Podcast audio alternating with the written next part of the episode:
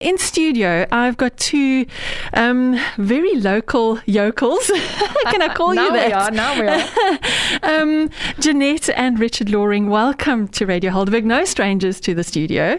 And I've got you here because you had the immense honour and pleasure of meeting Prince Philip, and everybody is so sad about his death last week. So good morning to you. Good morning, yes, Richard. Good morning, Jeanette. Hi, wonderful to be with all of your listeners on 93.6. That's right. So it's great to have you. Richard, let me start with you. How did it come about that you got to meet Prince Philip? Because it's not something that the average South African will just get to do in your lifetime. Correct. So how did this happen?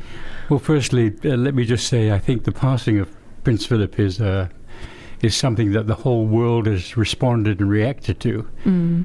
And I think rightly so, because he did so much work undercover, shall we say, or not up front, through his foundation. And it was through the Duke of Edinburgh Foundation that both Jeanette and I had the pleasure of meeting him, which, interestingly enough, started 3 or 4 years ago at Sun City, when Peter Venison, who was then still involved with Sun City, used to do a great big golf tournament. And part of the golf tournament was a big event where they would put on a show. Mm-hmm. And one year we did a show with African Footprint there, and that was for the Duke of Edinburgh Foundation. It went down so well that a couple of years later we were invited to go back and do a similar thing, but obviously not with Footprint. Yeah.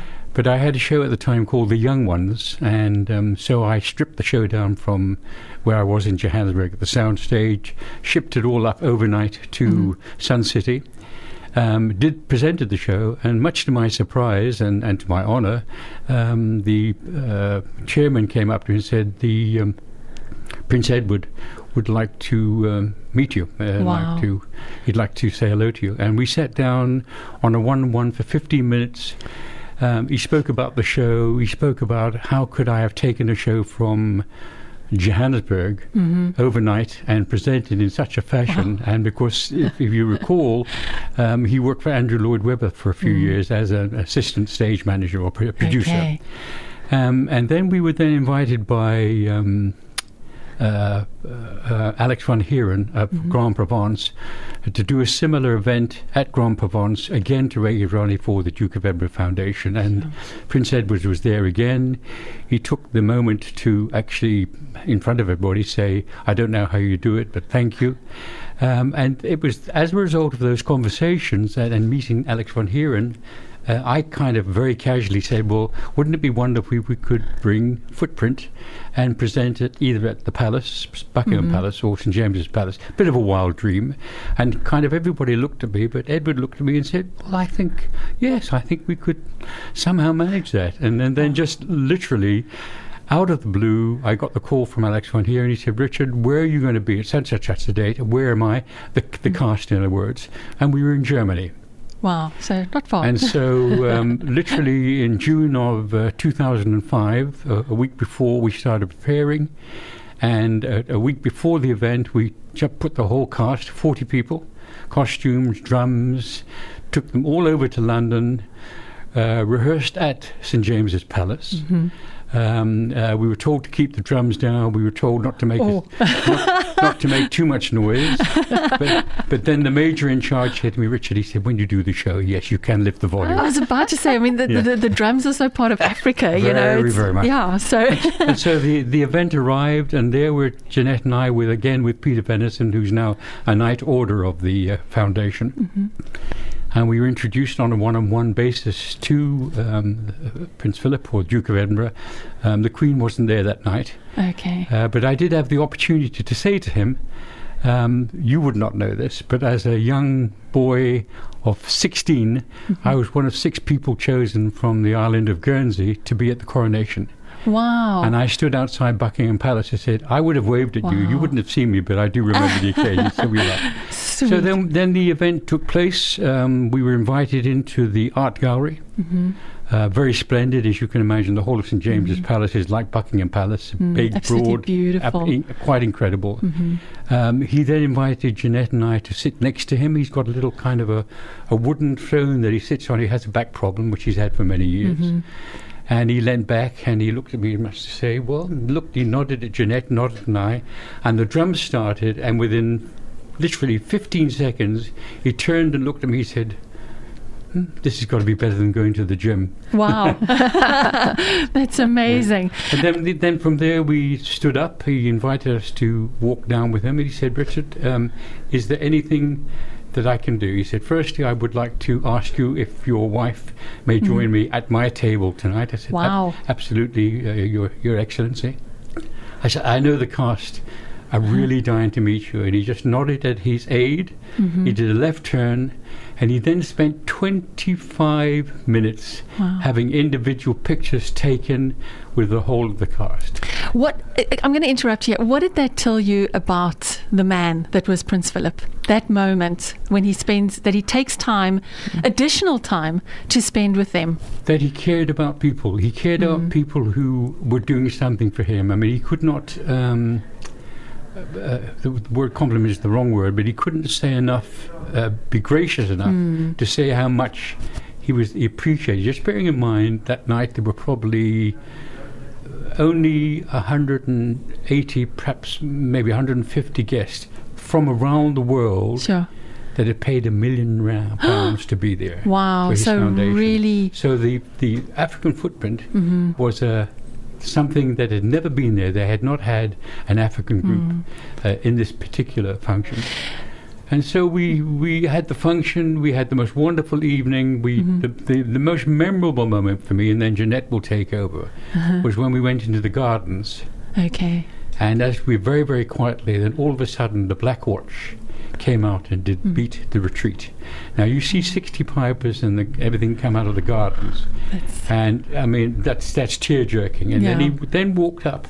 Everybody had been put into a specific place. I only realised afterwards why, so he could actually say goodnight to everybody. Okay. And so as he walked past and he saw me and he saw Jeanette, he looked at me, he said, and he smiled. He said, I think our guys made more noise than yours. It shows that he's got an incredible, incredible sense of humour, as you'll hear from Jeanette. He's human, he cared about people, and I think that's why there's been this incredible, incredible, warm-hearted response to a gentleman of note and integrity.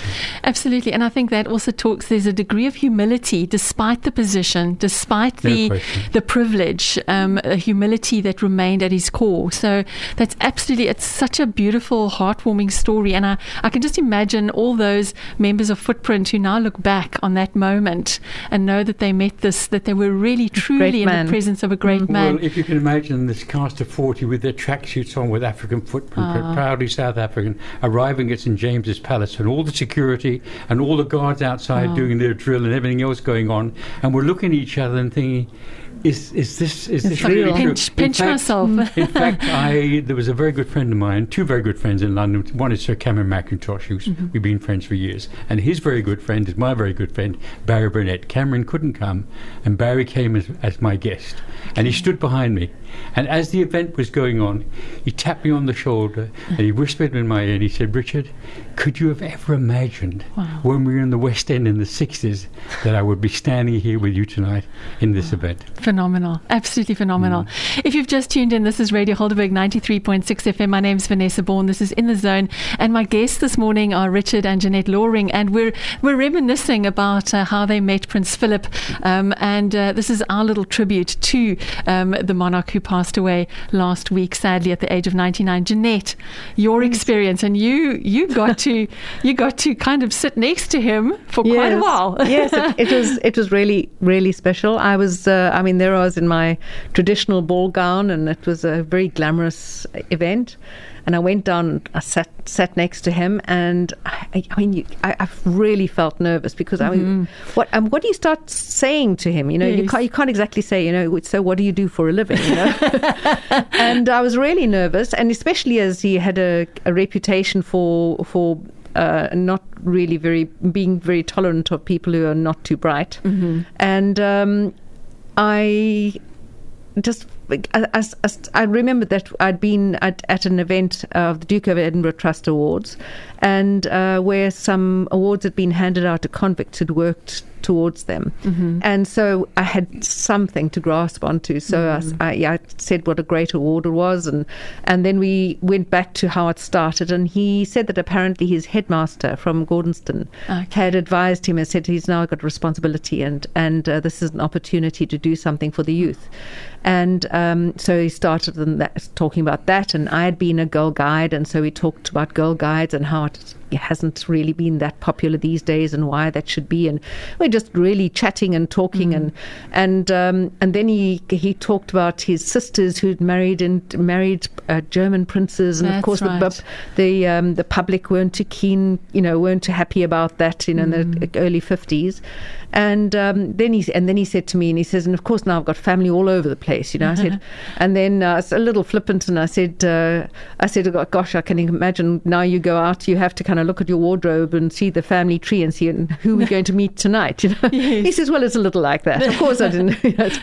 And so we were really chatting away and talking about all sorts of things and about the youth and problems and things. And I sat there and I remember sort of saying a silent prayer of thanks to all my educators, my parents, Girl Guides, school teachers, etc., and all the subjects I'd learned, and I was so grateful for everything that I'd remembered it, so I could actually converse with him. Yeah. And he was really very pleasant, and he was really honestly just like my uncle. Wow. And we were chatting so much that actually for a moment I think we both suddenly froze, and we thought, gosh, we're really being rude to the other people at the table, and we both then started chatting to the other people at the table, but I really felt I thought, gosh, you're a really good man, a fine man, and highly intelligent and witty, and what a great opportunity. I have to ask you this question because I would be sitting there thinking, oh my goodness, I hope I don't use the wrong fork. Well, actually, that goes back a few decades before that, because I was really young when I met Richard. When I was 20 years old, and I hadn't been out to fancy restaurants and everything, and I was really terrified. So I bought an etiquette book. Okay, so I had a little bit of practice before.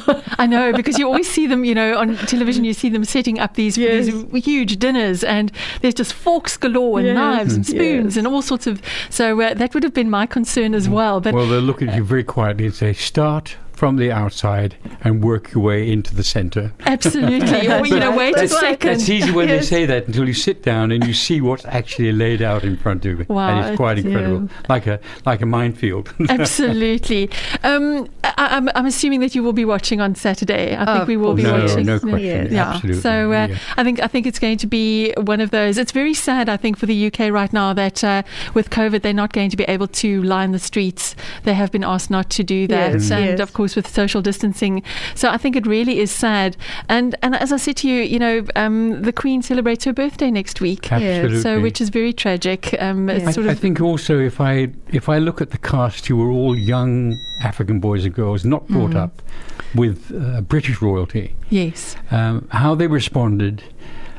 How they did the event, how they presented themselves, the remarks that they got back from the guests. Yes. But on the passing of the Duke the other day, the message I got from various members of the cast just saying, for them, it was one of the most. We're talking about 20 years of African footprint traveling the world. For them, it was one of the most memorable moments of their life, meeting him and him taking the trouble to actually have an individual picture taken with each and every one. Yeah. I mean, that shows. And then a group photograph, which I love. Yes, it's beautiful. No, thanks for sending that. Thank you so much for taking the time to come and speak to us. I think it just brings it a bit closer to home, and it tells us a little bit more beyond The Crown and all the documentaries that we see of the person, and I think that's always important. And I think what I will remember is the immense respect for a man who had to walk 2 or 3 steps behind his wife at every event. That he wasn't the shiny. He wasn't the focus, and how he had to grapple with his position in the royal family, but ultimately a life of service and working really hard. I mean, remember that. Well, that particular event was about the sixth event that he'd actually attended that day. You know, it's really exhausting. He travelled the country in a helicopter. But I say, when people say to me, give me one memory of him, it's walking past the troop of the Black Watch who've just done the retreat and everything. And he looks at Jeanette and I, and he smiles and he looked at me and he said, Richard, our guys made more noise than yours. And I thought, that's a very simple but a very poignant moment. Very much so. Let's leave it at that. Thank you. Richard and Jeanette Loring, thank you so much for taking the time. It's great to have you back. Thank and you, have a wonderful day. And be thinking of you as well on Saturday when we're watching the funeral. Yeah, and thank to all you. Your all listeners, thank you always for listening in, and we appreciate your time. Thank you so much. Thanks, Vanessa. Bye-bye. Bye-bye.